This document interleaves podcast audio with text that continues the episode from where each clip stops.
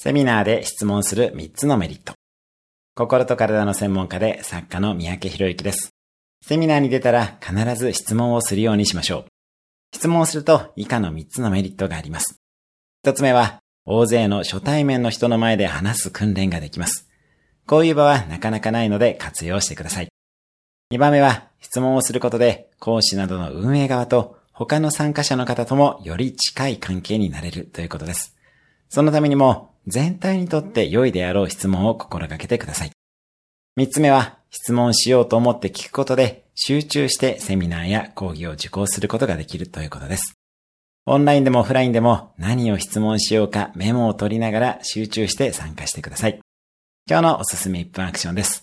この番組を聞いた上での質問を一つ考える。今日も素敵な一日を。